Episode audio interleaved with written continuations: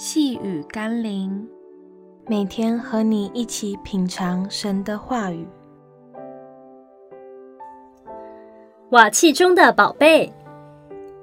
今天我们要一起读的经文是《哥林多后书》第四章七节。我们有这宝贝放在瓦器里，要显明这莫大的能力是出于上帝，不是出于我们。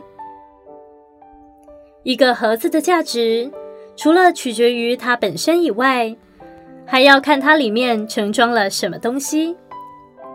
若是一个普通的器皿，里面却装着价值连城的珠宝，那么它的整体价值就远超过盒子的本身。反之，若是放入了不堪的秽物，也会降低盒子本身的价值。所以，不要看我们自己的生命是什么样的器皿，而是要看在我们里面拥有什么样的生命特质。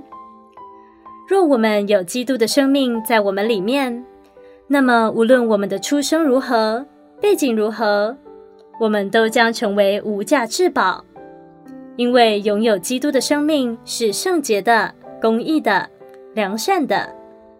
更棒的是，它是有能力的。得胜的以及永恒的，求神让我们渴慕拥有基督的生命，成为他合用的器皿。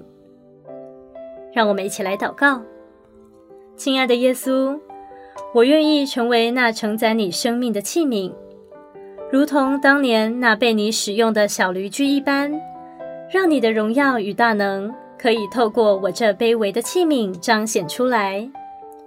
让我可以因你的同在，显出我生命的价值与尊贵。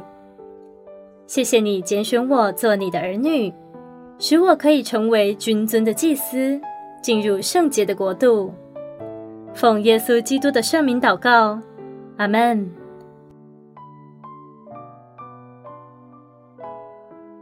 细雨甘霖，我们明天见喽。